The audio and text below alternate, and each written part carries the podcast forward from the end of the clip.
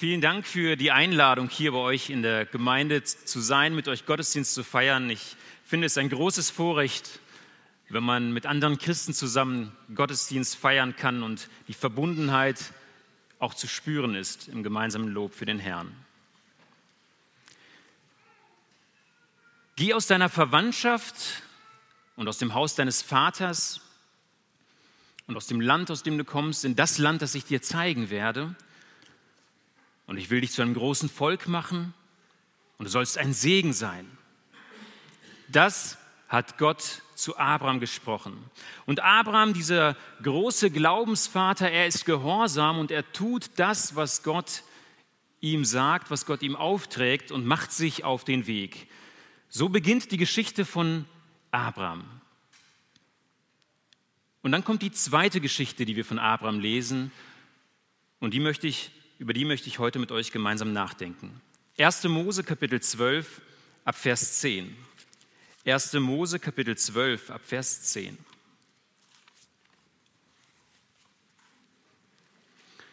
Abraham ist inzwischen im Land Kanaan angekommen.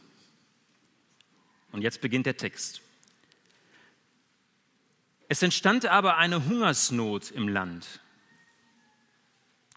Da zog Abraham nach Ägypten hinab, um dort als Fremder zu leben, denn die Hungersnot lag schwer auf dem Land. Und es geschah, als er nahe daran war, nach Ägypten hineinzukommen, sagte er zu seiner Frau Sarai, siehe doch, ich weiß, dass du eine Frau von schönem Aussehen bist. Und es wird geschehen, wenn die Ägypter dich sehen, werden sie sagen, sie ist seine Frau dann werden sie mich erschlagen und dich leben lassen. Sage doch, du seist meine Schwester, damit es mir gut geht um deinetwillen und meine Seele deinetwegen am Leben bleibt. Und es geschah, als Abraham nach Ägypten kam, da sahen die Ägypter, dass die Frau sehr schön war. Und die Hofbeamten des Pharao sahen sie und rühmten sie vor dem Pharao, und die Frau wurde in das Haus des Pharao geholt. Und er tat Abraham Gutes um ihretwillen, und er bekam Schafe und Rinder und Esel, Knechte und Mägde, Eselinnen und Kamele. Der Herr aber schlug den Pharao und sein Haus mit großen Plagen um Sarais willen, der Frau Abrams. Da ließ der Pharao Abraham rufen und sagte, was hast du mir da angetan? Warum hast du mir nicht mitgeteilt, dass sie deine Frau ist? Warum hast du gesagt, sie ist meine Schwester, so dass ich sie mir zur Frau nahm? Und nun siehe, da ist deine Frau, nimm sie und geh. Und der Pharao entbot seinetwegen Männer, die geleiteten ihn und seine Frau und alles, was er hatte.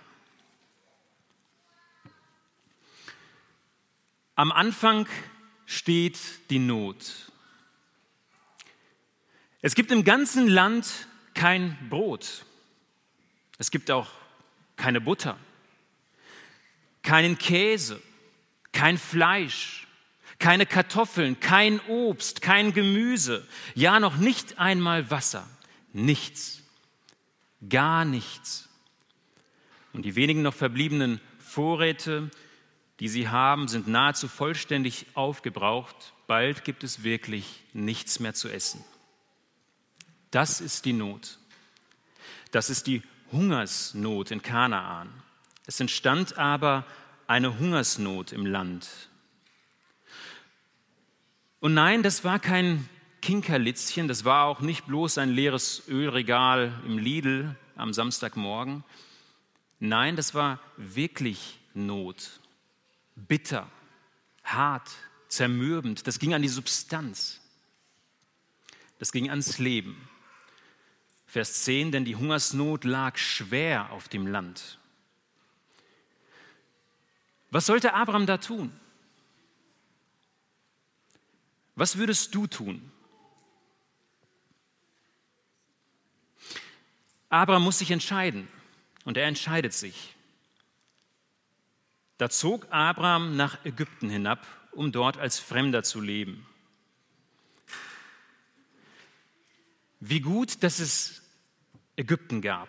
Ägypten mit seinem majestätischen Nil und der Nil mit, seinem, mit seiner schier unerschöpflichen Quelle an Wasser. Und dieses Wasser, das war so wichtig als lebensspendende Kraft, die Grundlage der reichen Ernten Ägyptens. Zu essen gab es da in Hülle und Fülle. In 4. Mose 11, Vers 5 lesen wir, dass es dort Fische gab und Gurken, Melonen, Lauch, Zwiebeln, Knoblauch. Ein Land strotzend vor Reichtum, vor kostbaren Schätzen. Von Kanaan konnte man das nicht gerade sagen. Zu bieten hatte Kanaan vor allem eines, unbeständige Regenfälle. Kein Wunder, dass Kanaan so anfällig war für Hungersnöte. Ohne Wasser keine Ernte, so einfach ist das, das wissen wir alle. Kein Wunder also, dass jetzt wieder die Hungersnot da war und man mag sich schon fragen, kann man denn von Kanaan überhaupt etwas anderes erwarten? Und doch, und doch, war es nicht gerade dieses Land, dieses Land, das Gott Abraham und seinen Nachkommen verheißen hatte, das er ihnen versprochen hatte? War es nicht gerade dieses Land, in dem Gott Abraham erschienen war und ihm, dem Abraham, verheißen hatte, einige Verse vorher in 12, Vers 7, deinen Nachkommen will ich dieses Land geben. Ja, war es nicht gerade dieses Land, in dem Abraham seinen ersten Altar gebaut hatte und den Herrn angebetet hatte? 1. Mose 12, Vers 7, einige Verse vorher. Was also sollte Abraham tun? In diesem Land der Verheißung bleiben und auf Gottes Erbarmen hoffen, dass Gott eingreifen würde, der Hungersnot ein Ende bereiten würde? Oder wollte Gott, dass er jetzt handelte, dass er Verantwortung übernahm, dass er mutig voranging, dass er, dass er was unternahm, vor der Hungersnot floh? Gehen oder bleiben? Was sollte er tun? Was würdest du tun? Was würdest du tun, wenn es plötzlich nicht mehr rund läuft auf dem Arbeitsplatz, von dem du so sicher warst, dass Gott dich hier hingeführt hat. Hier hat er dich hingestellt. Alle Zeichen waren so klar. Hier hat Gott dich hingeführt. Und plötzlich klappt das eine nicht und das andere nicht. Gehen oder bleiben? Was würdest du tun, wenn du keine Frucht in deinem Dienst siehst, obwohl du sicher warst, dass Gott dir diese Aufgabe anvertraut hat? Aber es tut sich scheinbar nichts. Gehen oder bleiben? Was würdest du tun, wenn es wie bei Pastor Peng Dwende aus Burkina Faso im aktuellen Open Doors Heft vom Mai 2022 ist von ihm ein kleiner Bericht. Was würdest du tun, wenn es dir wie diesem Pastor geht, dem es ans Leben geht, dem Islamisten mit dem Leben drohen, dass sie ihn umbringen werden?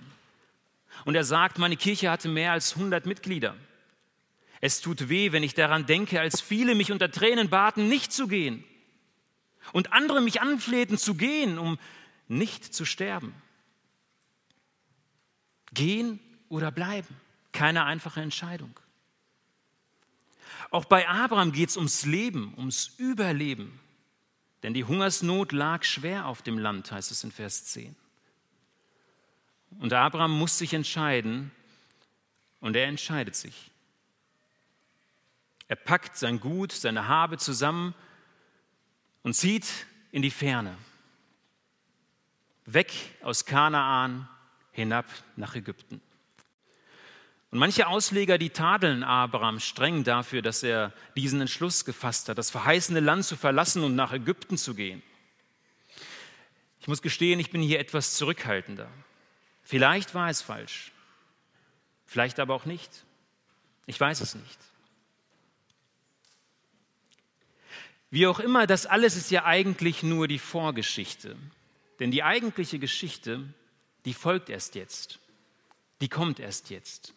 Abraham ist also auf dem Weg, auf der Flucht vor der Hungersnot. Doch nun taucht am Horizont das eigentliche Problem auf. Und dieses Problem, das hat es in sich. Darum geht es eigentlich.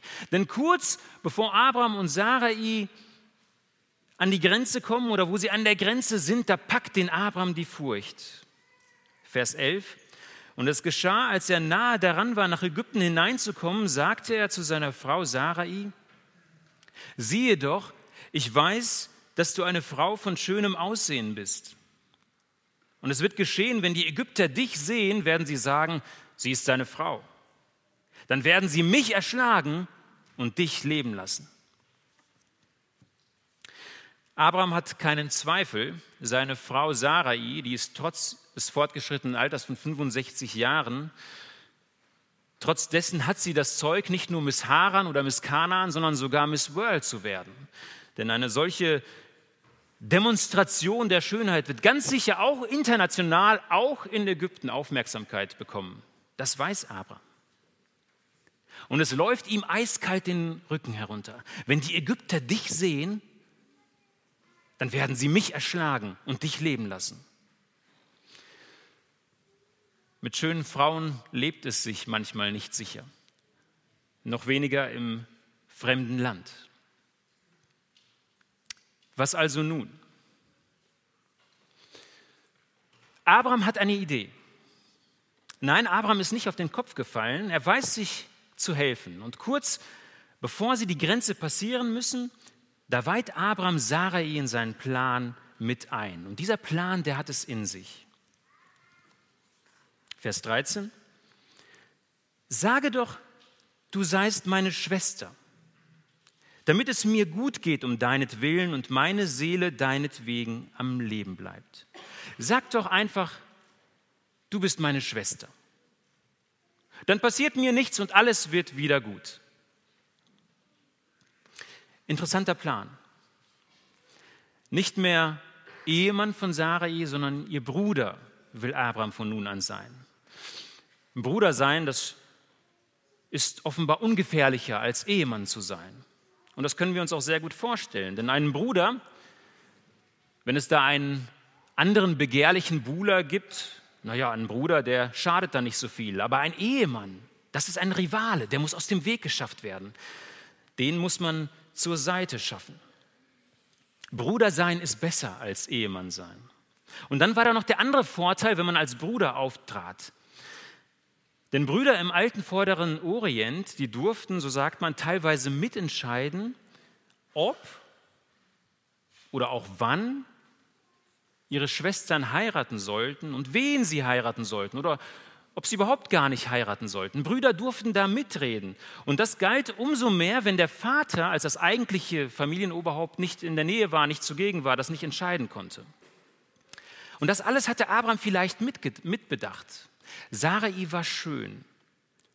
Und wenn jetzt irgendein potenzieller ägyptischer Freier kommen würde und um ihre Hand, an, um ihre Hand anfragen würde, dann würde er als Bruder auftreten. Und das Bruder würde dann sagen, ja, momentan Momentan noch nicht, vielleicht später einmal zum Beispiel. Und so könnte er potenzielle Freier immer wieder vertrösten auf einen späteren Zeitpunkt. Vielleicht könnte er diesen Trick so lange anwenden, bis die Hungersnot in Kanaan wieder vorbei wäre und dann würde er wieder mit Sarai schleunigst sich aus dem Staub machen und zurückkehren. Zum Glück war Sarais Vater von ihm weit und breit keine Spur. Zum Glück konnte er als Bruder auftreten. Und an dieser Stelle wird die Sache nun besonders heikel. Warum? Aus folgendem Grund. Denn der Vater von Sarai war niemand anders als Terach. Ja, genau der Terach, der auch Abrams Vater war.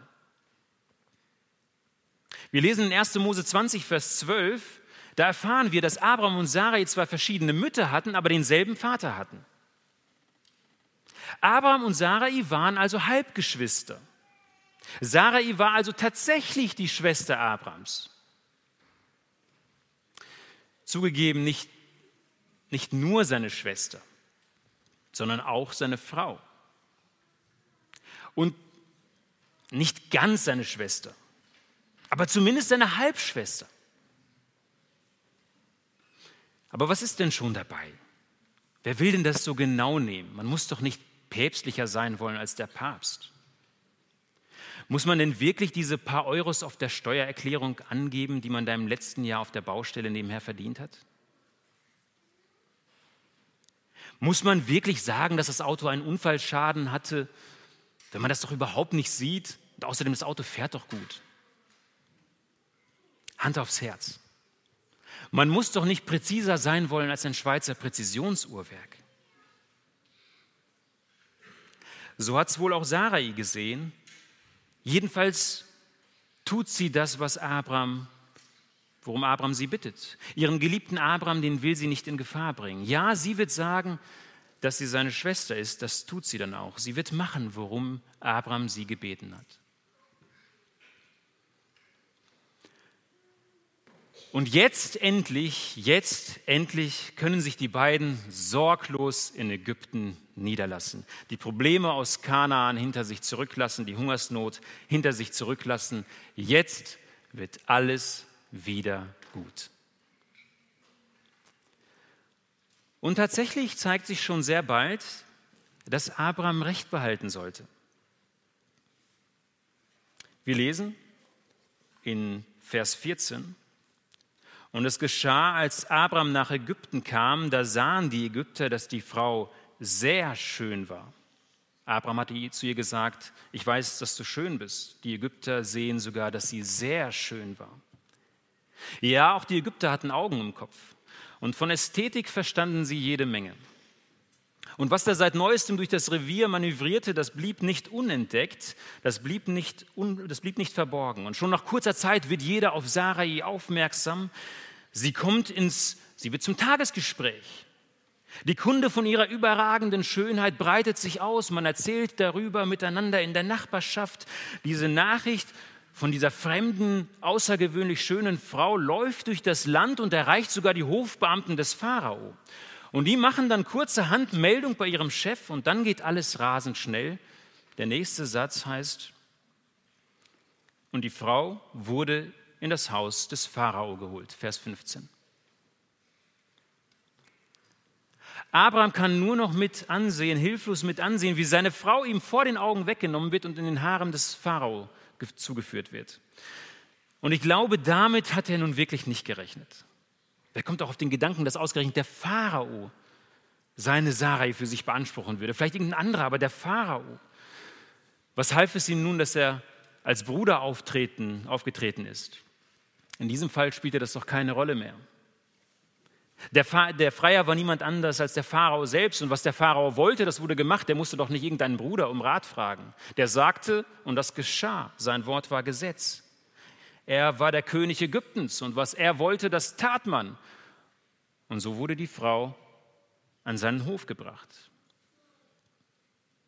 Aber der Pharao ist auch in diesem Fall, es gab viele verschiedene Pharaonen, aber dieser Pharao, der ist auch nicht irgendwie nur ein Dreckskerl, der lässt sich nicht lumpen. Nein, der ist sogar bereit für diesen Diamanten von Frau. Er weiß, was er dort bekommen hat von dem Bruder Abraham. Er ist sogar bereit, ganz besonders tief in die Tasche zu greifen. Und er tat Abraham Gutes um ihretwillen, heißt es in Vers 16.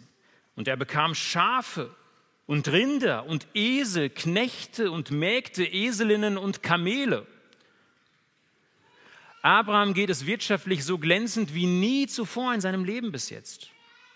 Sein Vermögen ist nahezu über Nacht beträchtlich gestiegen. Er hat richtig investiert. Die Aktien stehen überaus gut. Schafe, Rinder, Esel, Knechte, Eselinnen, ja sogar Kamele. Und das müssen wir wissen, Kamele zu jener Zeit. Wir lesen ganz wenig in dieser Zeit von Kamelen. Das waren Luxusgüter. Wer Kamele hatte, der gehörte zu den Superreichen. Der war ein Jeff Bezos oder ein Elon Musk. Und zu denen konnte sich Abraham nun zählen. Spätestens jetzt war er einer der Superreichen. Sage doch, du seist meine Schwester, damit es mir gut geht um deinetwillen, hat er zu Sarai gesagt. Und jetzt ging es ihm gut. Er war ein schwerreicher Mann. Ist nicht so mancher Wohlstand auf nichts anderem aufgebaut als Halbwahrheit und Lüge? Ist nicht mancher berufliche Erfolg auf nichts anderem aufgebaut als, wir nennen das ein geschickten Schachzug. Aber eigentlich ist es nur ein Täuschungsmanöver und eine Lüge gewesen. Manche prächtige Blume wächst auf nichts als stinkende Mist. Aber Erfolg ist nicht immer ein Zeichen dafür, dass alles nach dem Willen Gottes läuft. Erfolg ist nicht ein Zeichen dafür, dass wir im Willen Gottes sind. Abrahams Plan war in Erfüllung gegangen, aber für welchen Preis? Hatte Gott ihm nicht versprochen, einige Verse vorher in 1. Mose 12, Vers 2, ich will dich zu einer großen Nation machen. Aber jetzt, was war geschehen? Sarai war weg. Seine Frau war weg und mit ihr jegliche Hoffnung darauf, irgendein Nachkommen zu be äh, bekommen, geschweige denn eine große Nation zu werden. Ohne Frau keine Kinder, das ist ganz einfach, das wissen wir. Das verheißene Land Kanaan, das musste Abraham vielleicht verlassen. Vielleicht war es richtig, vielleicht war es falsch, ich weiß es nicht. Aber hier, das war einzig und allein auf sein Konto zurückzuführen auf sein verlogenes Konto, dass Sarah jetzt die Frau eines anderen geworden war. Wegen einer Lüge oder einer Halbwahrheit hatte er die göttliche Verheißung aufs Spiel gesetzt, dass Gott eine große Nachkommenschaft aus ihm machen wollte, eine große Nation aus ihm entstehen sollte. Und eigentlich ist das doch eine Schande. Ist doch absolut ungerecht, dass er dabei noch so reich wird. Ist doch ärgerlich. Ist abscheulich, dass mit, mit so einer Halbwahrheit, mit so einer Lüge so weit überhaupt kommen kann. Und dann noch so tun, als wäre alles in Ordnung. Das darf doch nicht einfach so weitergehen. Und ich wünschte mir, dass da mal was passiert, dass da mal einer dazwischen geht. Und tatsächlich kommt ja endlich der Wendepunkt, auf den ich schon so lange warte. Denn endlich tritt er auf die Bühne. Er der in all den Nöten und Hungersnöten Abrams bisher keine Rolle gespielt hatte. Er, der auch in all den Plänen und Gedanken Abrams bisher überhaupt keine Rolle gespielt hatte. Er, den Abraham aus all dem bislang irgendwie erfolgreich herausgelassen hatte, den er nicht um Rat gefragt hatte, den er links hatte liegen lassen. Und er, wir wissen es, das ist der Herr. Das ist Gott. Und endlich greift Gott ein. Endlich zieht Gott die Handbremse und endlich kommt der Wendepunkt, endlich kommt die Vergeltung, endlich schlägt Gott drein. Und das heißt in Vers 17, der Herr aber schlug den ab. Habt ihr Bibeln dabei? Der Herr aber schlug den Pharao, heißt es hier. Der Herr aber schlug den Pharao und sein Haus mit großen Plagen um Sarais Willen, der Frau Abrams? Moment mal. Diese Stelle hat mich sehr verwirrt. Wieso denn den Pharao? Ist denn nicht Abraham eigentlich der Schuldige? Hat er nicht durch seine Halbwahrheit diesen ganzen Schlamassel erst entstehen lassen, zusammengeschustert? Sollte er nicht die verdiente Lektion bekommen? Hätte Gott nicht auf ihn einschlagen sollen? Hätte nicht er die Plagen bekommen sollen? Wieso ist jetzt der Pharao plötzlich derjenige, der mit großen Plagen geschlagen wird? Kann man das denn verstehen?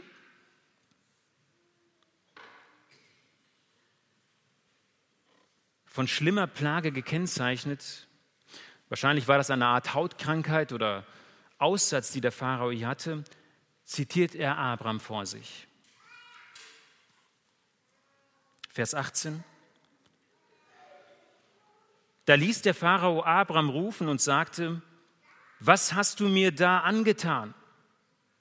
Warum hast du mir nicht mitgeteilt, dass sie deine Frau ist? Warum hast du gesagt, sie ist meine Schwester, sodass ich sie mir zur Frau nahm?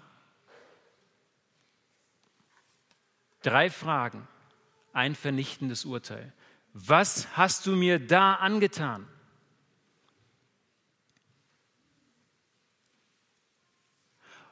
Ob Abraham die Geschichte aus dem Garten Eden kannte?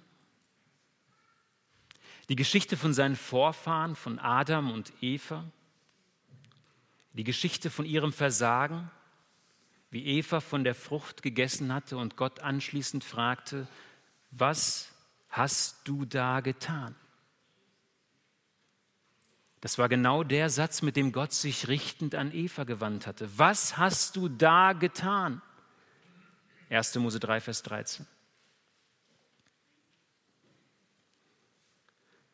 Oder kannte Abraham die Geschichte von Kain, der in seinem Zorn seinen Bruder Abel ermordet hatte?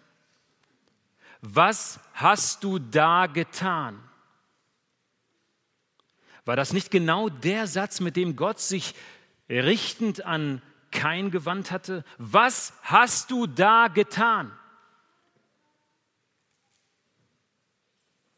Was sollte Abraham sagen? Welche Einwände hätte er erheben können?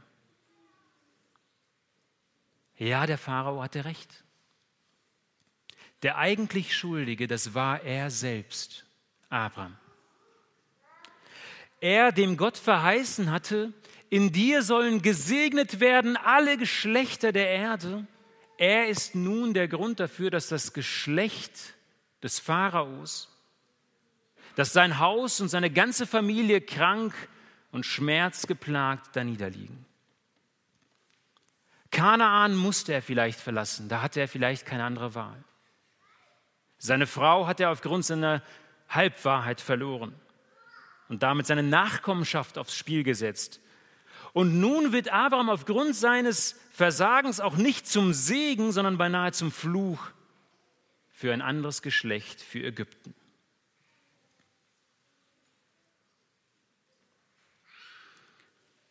Aber nochmal, warum in aller Welt trifft die Plage den Pharao und nicht den eigentlichen Schuldigen? Warum dann trifft die Plage, die Strafe nicht Abraham? Hätte die Strafe für den Ehebruch, zu dem es vermutlich vielleicht sogar gekommen war, hätte sie nicht eigentlich in aller Härte auf Abraham niederfahren sollen? Warum trifft der Schlag Gottes stattdessen den unschuldigen Pharao? Wo bleibt da die Gerechtigkeit Gottes?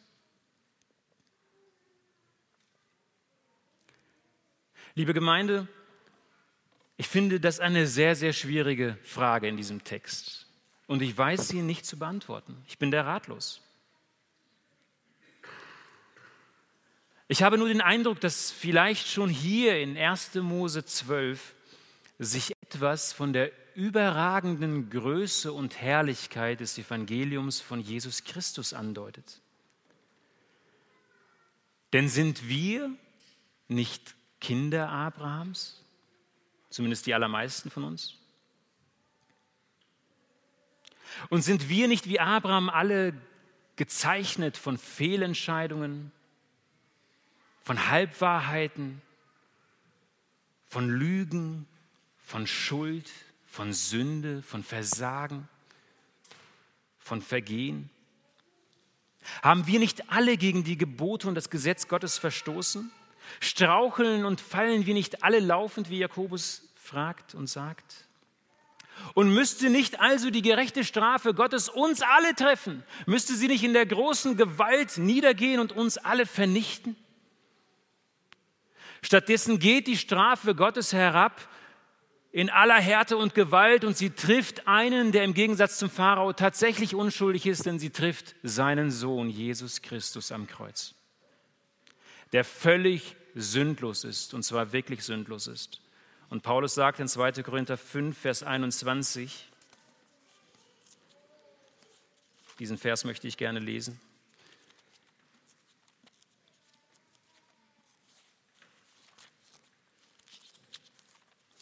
Denn er hat den, der von keiner Sünde wusste, für uns zur Sünde gemacht, damit wir die Gerechtigkeit würden, die vor Gott gilt. Gott hat den, der von keiner Sünde wusste, für uns zur Sünde gemacht, damit wir gerecht würden, so gerecht, wie, wie wir sein müssen vor Gott. Und Jesaja sagt, er ist um unserer Missetat willen verwundet. Jesaja 53. Er ist um unserer Sünde willen zerschlagen. Die Strafe liegt auf ihm, auf dass wir Frieden hätten. Und durch seine Wunden sind wir geheilt. Das ist das Evangelium. Das ist das Evangelium in Reinform.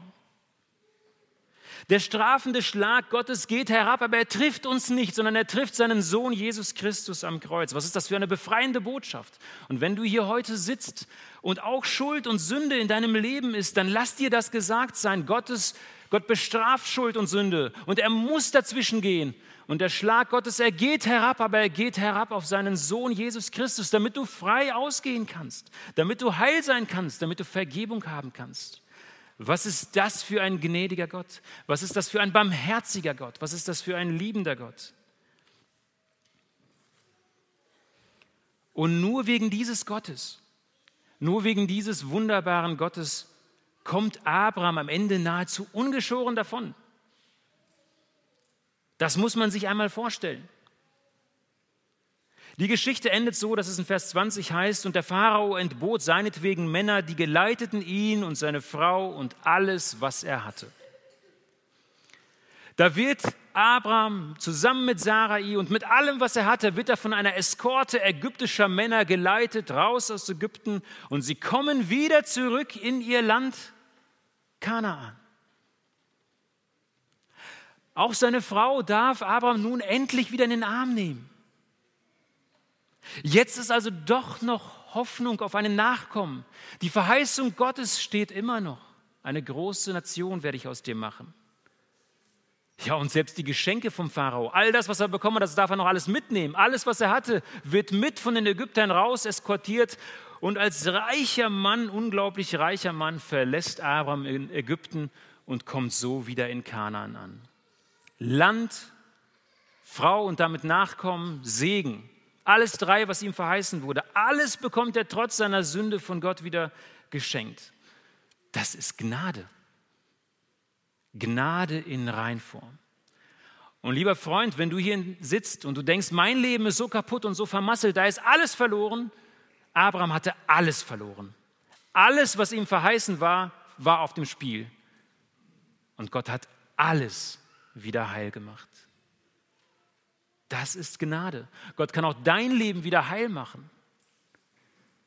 So ist Gott. Suche ihn und suche sein Angesicht. Und er wird auch dein Leben wieder auf den rechten Kurs bringen. Er wird dir vergeben. Er wird dir einen Neuanfang schenken, so wie er es Abraham ermöglicht hat. Und wenn wir eines aus dieser Episode lernen, dann ist es dies. Auch die größten Glaubenshelden, auch Abraham, der Vater des Glaubens, lebt aus Gnade allein. Verdient hat Abraham die Gnade nicht. Verdient nicht. Verdient haben auch wir, Kinder Abrahams. Verdient haben auch wir die Gnade nicht. Verdient haben wir es nicht und trotzdem schenkt Gott uns das. Und da bleibt uns doch am Ende nichts anderes übrig, als das zu tun, was Abraham tat. Was Abraham dann endlich wieder tut, als er wieder zurück ist im Land Kanaan, er sucht den Ort auf, wo er früher einmal, vor langer Zeit, einen Altar gebaut hatte. Und dann heißt es einige Verse weiter in 1. Mose 13, Vers 4. Und Abraham rief dort den Namen des Herrn an. Liebe Gemeinde, das wollen auch wir tun. Lasst uns auch jetzt den Namen des Herrn anrufen, unsere Häupter verneigen und ihm Danke sagen für das, was er ist und für seine Gnade. Ich lade ein, dass wir aufstehen und wer beten möchte, darf beten und ich bete dann auch noch einmal zum Schluss. Lieber Vater, wir haben eine Geschichte gerade gelesen von Abraham, die schon so alt ist, diese Geschichte. Aber ich bin dir dankbar dafür, dass sie sich auch heute immer wieder wiederholt und auch wiederholen kann, auch heute hier unter uns. Und du kennst uns alle, Vater. Du weißt, wo der eine oder andere da ist, der wirklich Gnade braucht. Gnade so wie Abraham sie gerade braucht oder wie Abraham sie brauchte. Ich bete, dass du Gnade schenkst, dass ja, wer dich noch nicht kennt, dass er dich sucht und findet und in deinem Sohn Jesus Christus diese Gnade bekommt. Ich möchte dir danken, Vater, dass du uns auch immer wieder neu in deiner Gnade begegnest, auch wenn wir dir schon lange nachfolgen. Auch Abraham war ein Glaubensheld. Wir leben nur aus Gnade allein, jeden Tag neu. Lass uns das nicht vergessen. Lass uns das in unserem Leben immer wieder bewusst machen, dass wir schuldig sind, dass wir deinen Ansprüchen nicht gerecht werden. Aber ich preise dich dafür, dass du gnädig und barmherzig bist, dass du deinen Sohn Jesus Christus gesandt hast und dass du, Jesus, für unsere Schuld gestorben bist, damit wir Vergebung haben dürfen. Was für ein Geschenk und was für eine Hoffnung. Hab Dank dafür. Amen.